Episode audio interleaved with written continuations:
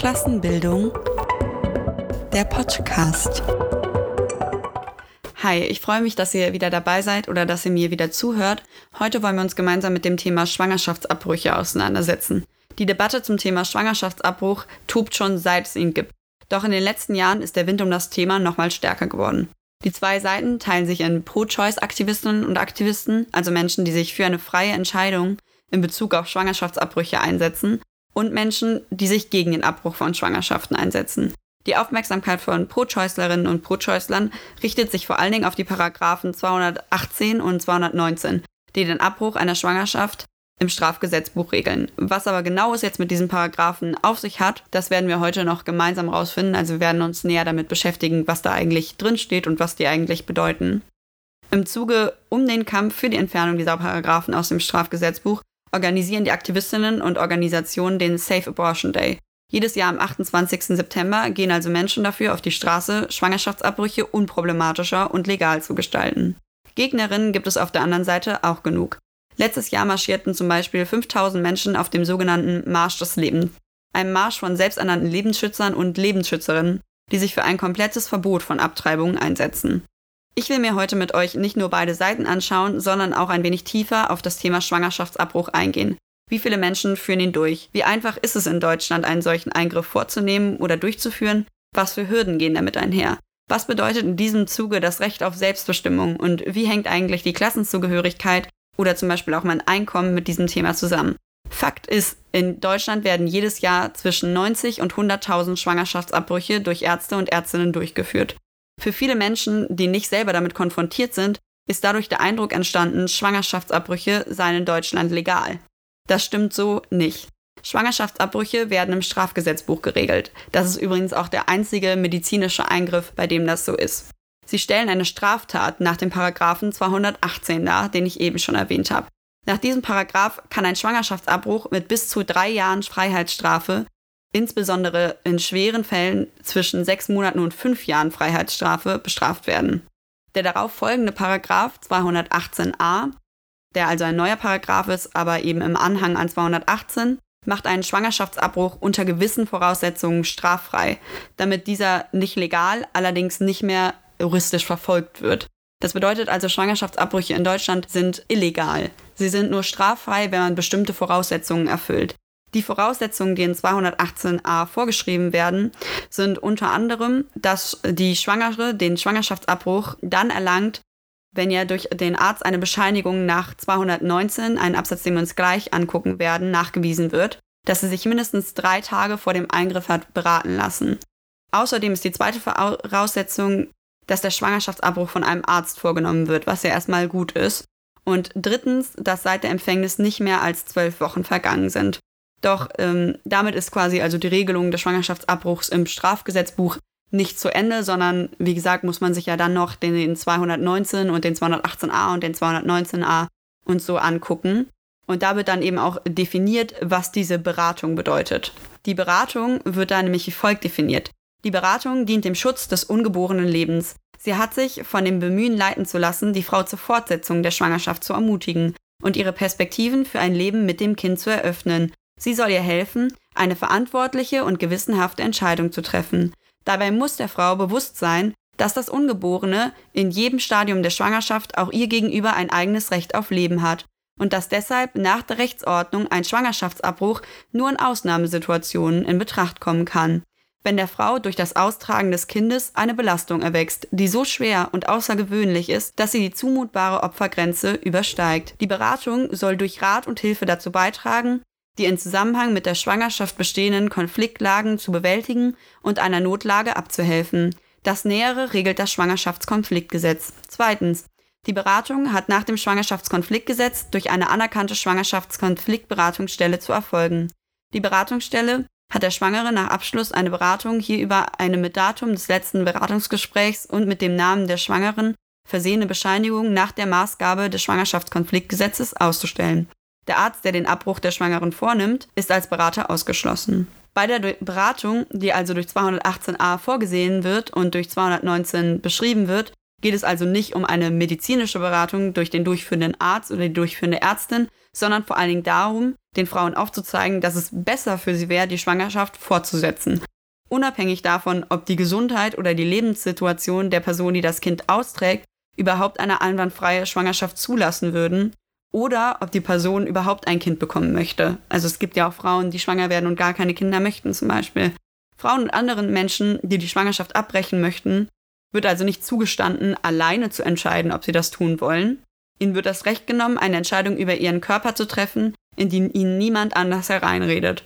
Allein das kann und hat in vielen Fällen bereits zu einer enormen psychischen Belastung geführt, die natürlich einen Abbruch von einer Schwangerschaft sowieso mit sich bringt. Also man ist da, denke ich, immer psychisch belastet von, oder zumindest in vielen Fällen. Und wenn dann noch jemand kommt, der einem einredet, dass es ganz falsch und ganz schlimm ist, was man da macht, dann wird es natürlich nicht besser, sondern es wird eher noch schlimmer.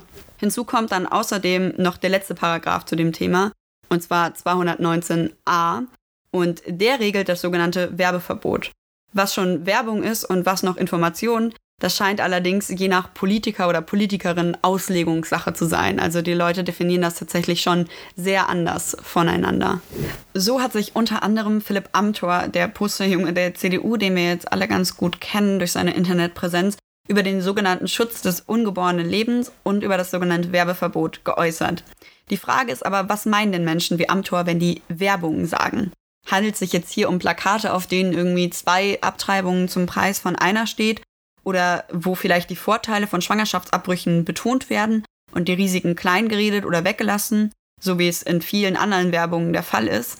Nee, bei 219a oder zumindest bei den äh, Verurteilungen zu diesem Paragraphen geht es in der Regel um was anderes. Und zwar werden in der Regel Gynäkologinnen verurteilt. Und das nicht, weil die sich jetzt besonders clevere Werbesprüche haben einfallen lassen oder so, sondern vor allen Dingen, weil die auf ihren Webseiten darüber informiert haben, dass sie Schwangerschaftsabbrüche überhaupt durchführen und zum Teil, wie sie sie durchführen oder wie das Verfahren, das sie nutzen, funktioniert.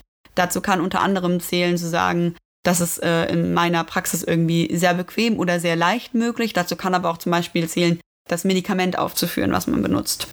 Zum Beispiel Bettina G., die ist eine Gynäkologin, die letztes Jahr vom Berliner Amtsgericht verurteilt wurde zu einer Geldstrafe von 2000 Euro.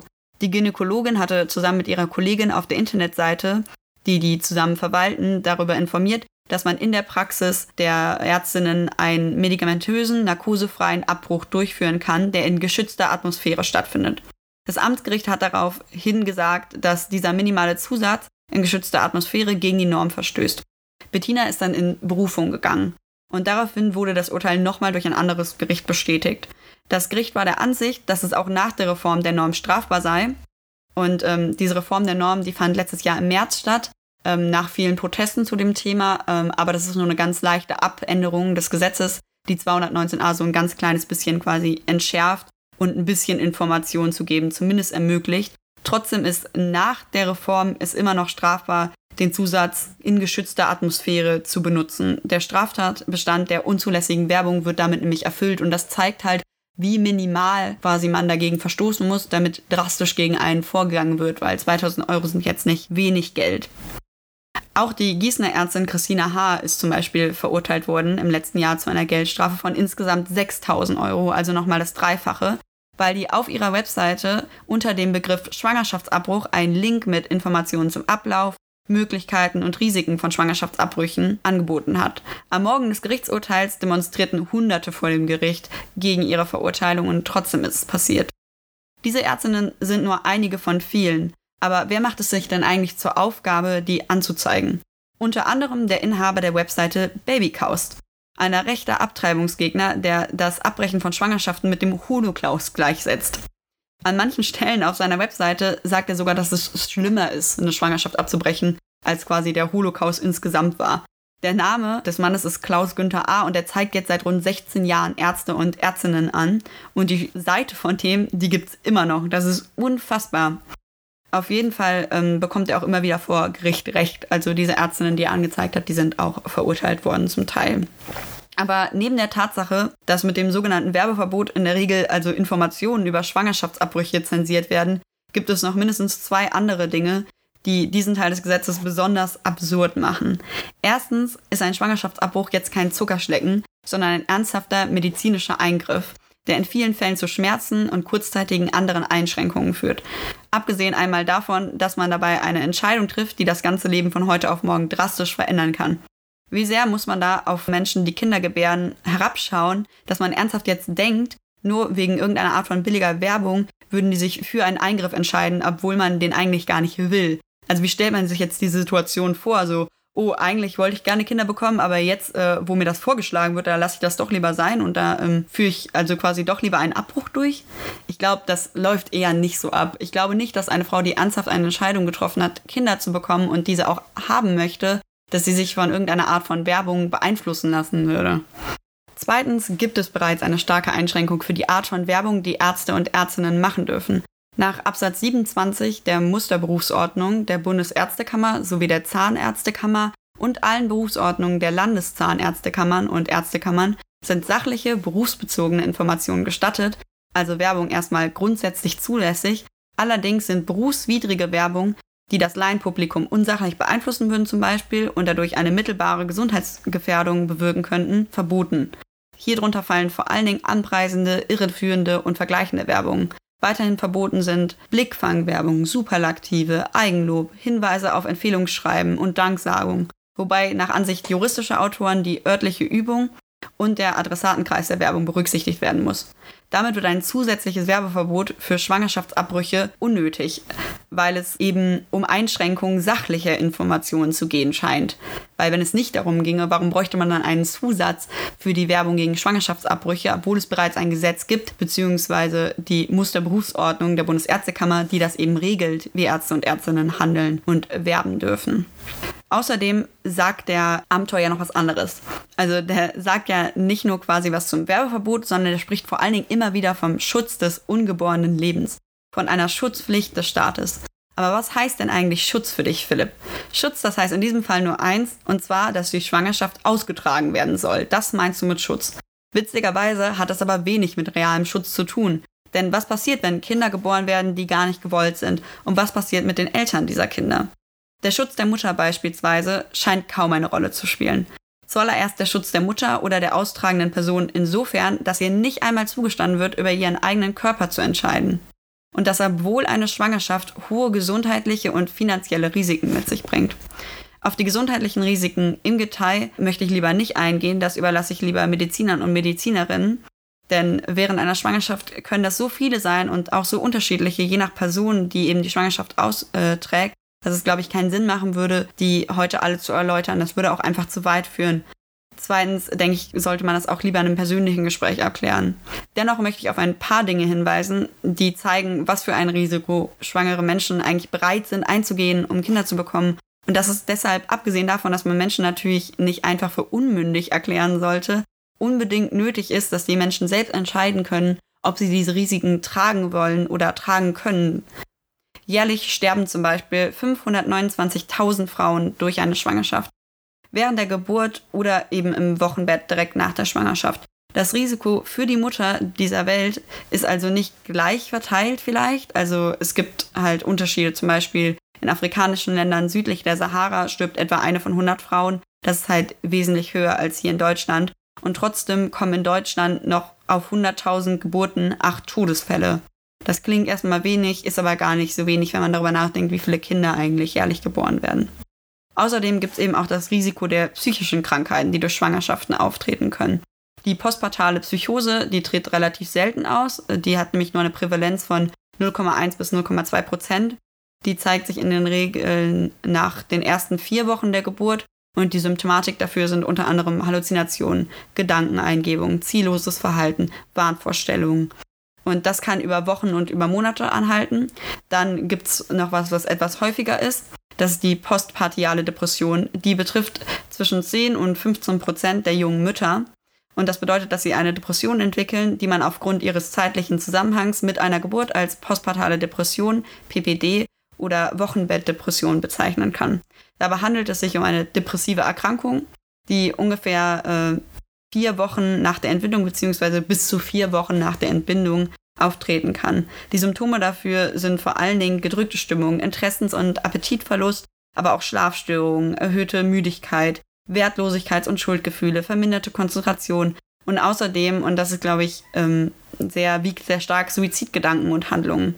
Mindestens fünf dieser Symptome müssen auftreten. Dann kann man das quasi diagnostizieren. Die Diagnose kann außerdem erst zwei Wochen nach der Geburt gestellt werden, also nicht direkt danach. Das sind aber zwischen 10 und 15 Prozent und wir reden hier von Symptomen wie Suizidgedanken. Es ist also nichts, was man einfach so abtun kann oder was man irgendwie als was Einfaches betreten kann. Außerdem äh, gibt es noch was noch häufigeres und das ist der sogenannte Babyblues. Der tritt bei zwischen 25 und 50 Prozent aller Wöchnerinnen in den ersten Wochen nach der Geburt auf. Der verschwindet zwar meist spontan wieder, also innerhalb weniger Stunden oder Tage, aber der geht trotzdem mit einer leichten depressiven Verstimmung, mit Traurigkeit, mit Stimmungslabilität, mit Irritierbarkeit und solchen Symptomen einher, ist also auch nicht ganz ohne. Und dann, ganz abgesehen vom gesundheitlichen Risiko, gibt es also noch das finanzielle Risiko. Die Kosten für Kinder zwischen dem 6. und dem 12. Lebensjahr zum Beispiel betragen 604 Euro im Monat. Ein Jugendlicher, der kostet noch mehr, das sind so 700 Euro. Insgesamt belaufen sich die Ausgaben, die man so pro Kind hat, auf 130.000 Euro bis zum 18. Lebensjahr. Und da muss man, glaube ich, auch mitbedenken, dass die allermeisten Eltern ihre Kinder nicht nur bis zum 18. Lebensjahr unterstützen, sondern noch weiter, wenn die zum Beispiel eine Ausbildung haben, wo das Ausbildungsgehalt nicht reicht oder ein Studium machen. Und Eltern sind ja auch gesetzlich verpflichtet, ihre Kinder länger als bis zum 18. Lebensjahr zu unterstützen, wenn diese die erste Ausbildung noch nicht abgeschlossen haben oder halt jünger als 25 Jahre sind. Zum Vergleich äh, vielleicht zu diesen Kosten, damit man halt sieht, äh, was für eine starke finanzielle Belastung Kinder kriegen eigentlich sein kann. Ähm, das Medianeinkommen äh, in Deutschland, das betrug 2016 rund 1869 Euro für eine alleinlebende Person. Der sogenannte Median, das sind 50 Prozent der Deutschen, die weniger verdienen und 50 Prozent, die mehr verdienen. Der Median ist also nicht der Durchschnitt, äh, weil das Durchschnittseinkommen, das wird extrem verzerrt und läge viel höher durch die Superverdiener, also die Menschen, die jetzt super viel Geld verdienen.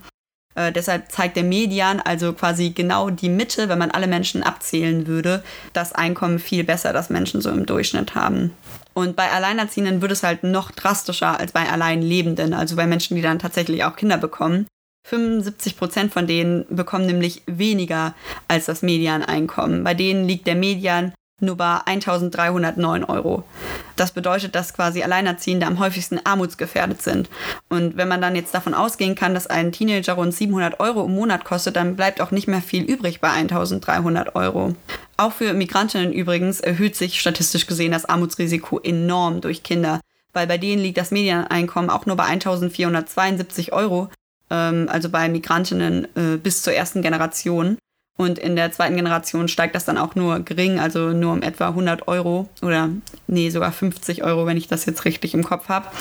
Das bedeutet, dass selbst wenn beide Eltern verdienen, es einfach super wenig Geld ist, das man dann noch über hat, wenn man Kinder bekommt. Und natürlich macht man sich dann darüber Gedanken. Ähnlich ist es übrigens auch für Menschen, die aus dem Osten kommen oder gerade im Osten leben, äh, was übrigens 17 Prozent der äh, Bevölkerung in Deutschland sind. Äh, in den neuen Bundesländern liegt nämlich das Medieneinkommen auch nur bei 1600 Euro. Und das ist einfach verdammt wenig Geld.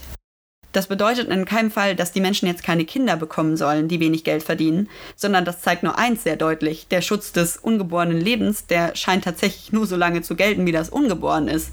Weil sonst würden Kinder nicht für einen großen Teil der Bevölkerung ein riesiges Armutsrisiko bedeuten. Sonst gäbe es mehr finanzielle Unterstützung für Kinder und für Eltern.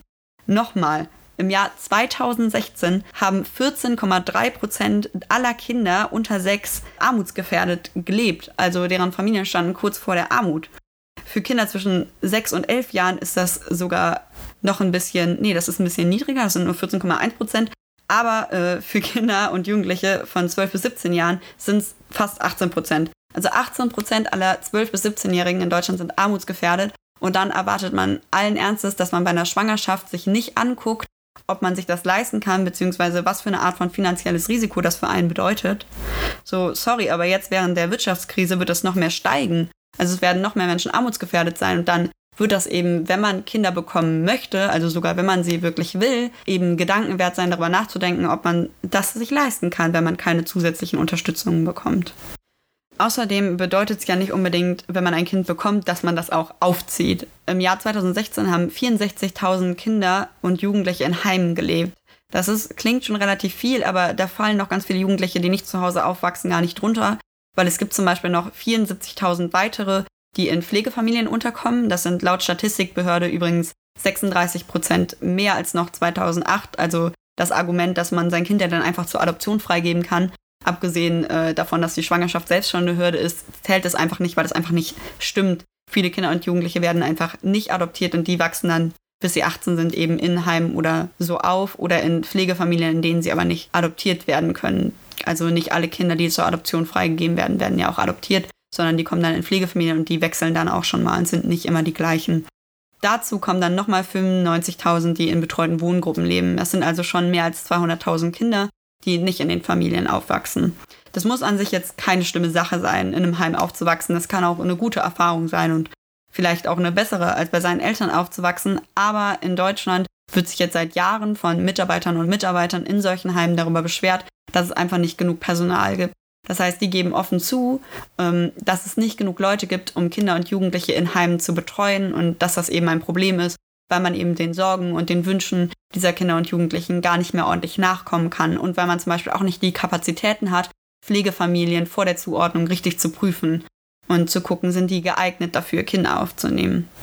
Auch hier zeigt sich wieder, dass der Schutz des Lebens also nur so lange Wert äh, wieder bedeutet, äh, einer Frau oder einem anderen Menschen einen Schwangerschaftsabbruch zu verbieten, aber nicht dann, wenn es jetzt tatsächlich darum geht, lebenden Kindern ein schönes äh, Leben zu ermöglichen oder sie vor Übergriffen zu schützen.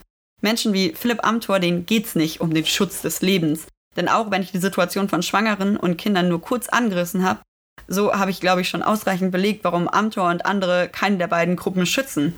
129 und 128 haben nichts mit Schutz zu tun. Wenn man jemanden schützen wollen würde oder schützen muss, dann doch Schwangere, denn denen wird mit diesem Paragraphen grundsätzlich die Entscheidungsfreiheit über ihren eigenen Körper genommen und vor allen Dingen auch die Entscheidungsfreiheit über den Rest ihres Lebens zu bestimmen.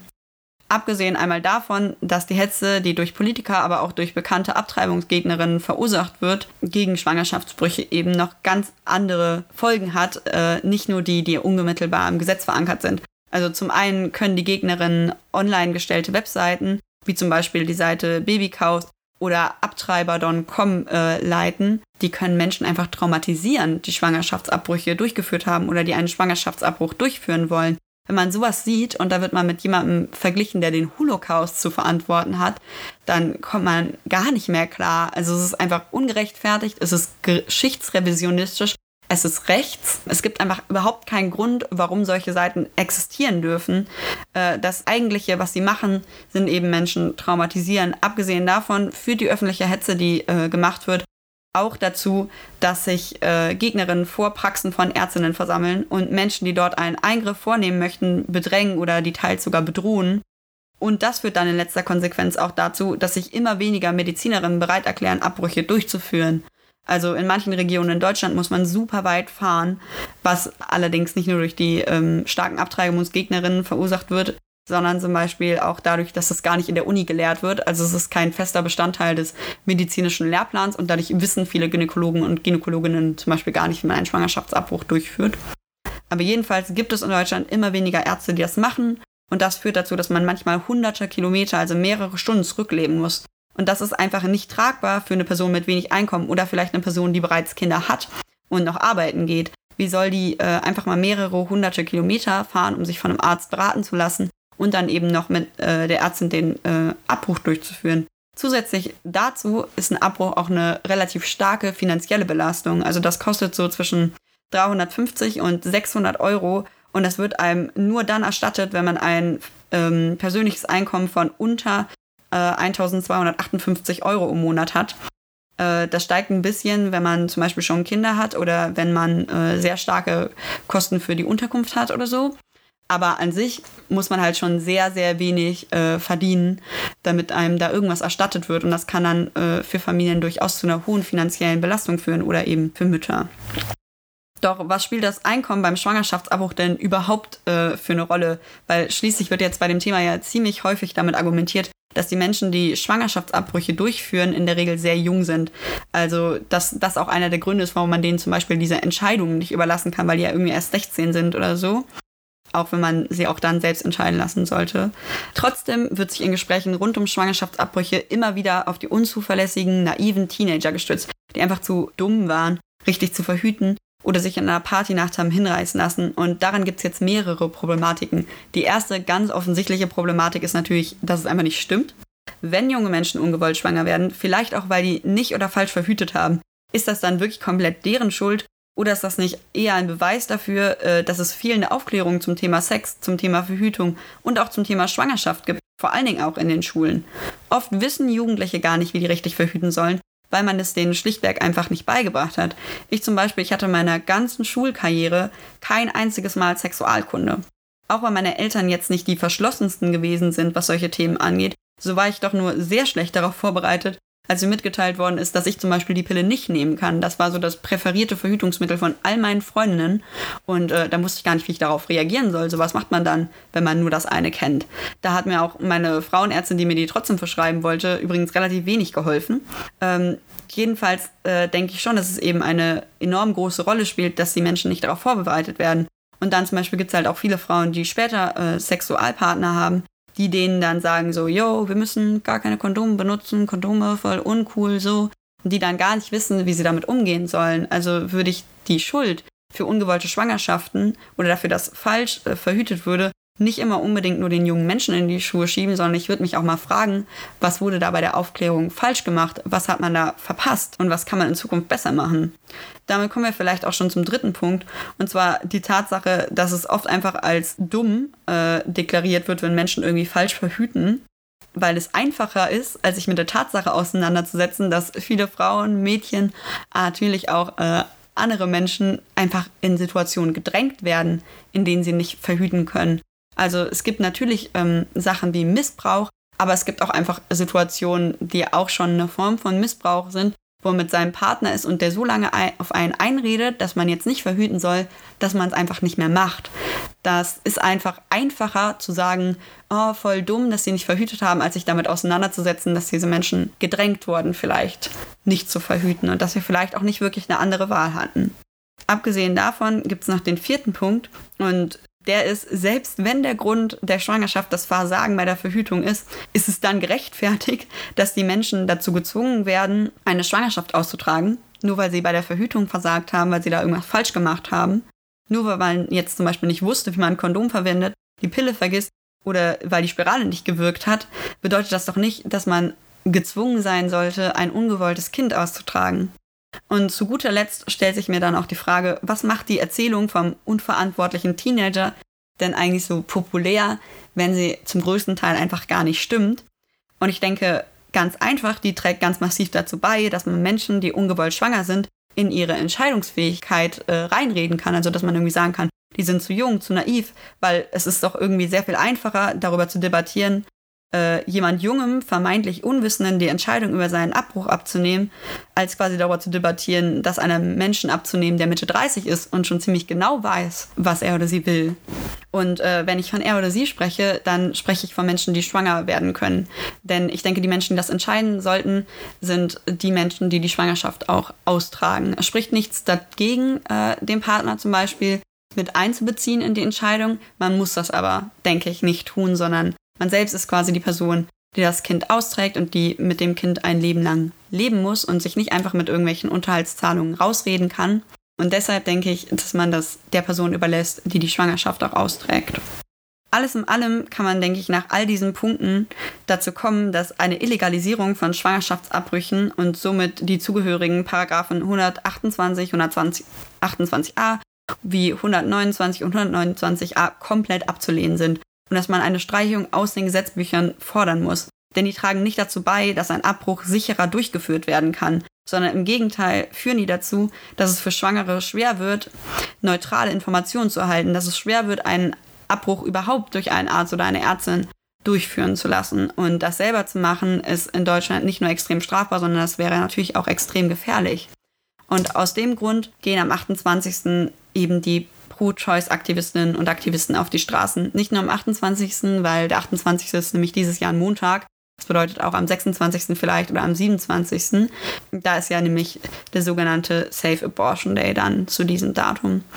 Und die wollen da das Recht zurückerkämpfen, dass Schwangere über ihre eigenen Körper bestimmen dürfen. Einige Aktivistinnen und sowas haben dann auch eigene Forderungen zum Beispiel aufgestellt, die nochmal mehr betonen sollen, wofür man eigentlich an diesem Tag auf die Straße geht Eine der Organisationen, die das, finde ich, sehr gut zusammengefasst hat, ist das Frauenkollektiv. Die haben zum Beispiel folgende Forderungen. Die wollen das Recht auf körperliche Selbstbestimmung, das ergibt sich, glaube ich, von selbst.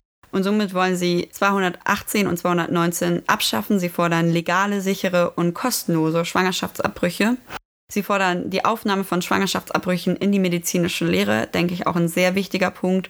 Aber eben auch Sachen wie die Kostenübernahme von Verhütungsmitteln, damit es eben nicht mehr einfach zu teuer ist, sich Kondome zu kaufen oder so, sondern eben auch Menschen, die ein geringes Einkommen haben, besonders eben junge Menschen, sich das leisten können zu verhüten. Und dann äh, eben fordern sie auch eine leichte, verständliche und leicht zugängliche, wertfreie Information zum Schwangerschaftsabbruch, damit eben auch Menschen aller äh, Sprachen, also Menschen, die vielleicht kein Deutsch sprechen, gut aufgeklärt werden können über einen Schwangerschaftsabbruch und leicht an Infos kommen. Außerdem äh, fordern sie die Enttabuisierung von Schwangerschaftsabbrüchen in der Gesellschaft, also dass man eben auch besser mit seinen Freundinnen darüber reden kann, aber eben auch, dass das in den Medien und in der Bildung mehr behandelt wird. Sie wollen eine Sicherheit schaffen für die medizinische Behandlung, frei von Rassismus, von Transfeindlichkeit, von Behindertenfeindlichkeit und von anderen Diskriminierungsformen. Die fordern also ein ziemlich großes Gesamtpaket an Forderungen, das, denke ich, sehr gut zum Ausdruck bringt, warum man an diesem Tag auf die Straßen gehen sollte. Wenn du das mit unterstützen kannst und vielleicht auch, wenn dich dieser Podcast ein bisschen besser informiert hat und du jetzt Lust hast, auch was dagegen zu machen oder dich auch dafür einzusetzen, dass Schwangere selbst entscheiden können, ob sie Kinder bekommen möchten oder nicht, dann geh doch vielleicht auch am Wochenende rund um den 28. mit auf die Straße. Google doch vielleicht einfach Safe Abortion Day und die Stadt, aus der du kommst oder vielleicht die nächste größere Stadt, die in der Nähe ist. Mit diesen letzten abschließenden und einladenden und vielleicht auch auffordernden Worten äh, entlasse ich euch quasi schon und bin dann auch fertig für heute. Ich freue mich immer über eure Kritik, wie ihr wisst, und über Anmerkungen oder wenn ihr uns auch sonst schreiben wollt, könnt ihr das natürlich gerne machen. Dann bis zum nächsten Mal.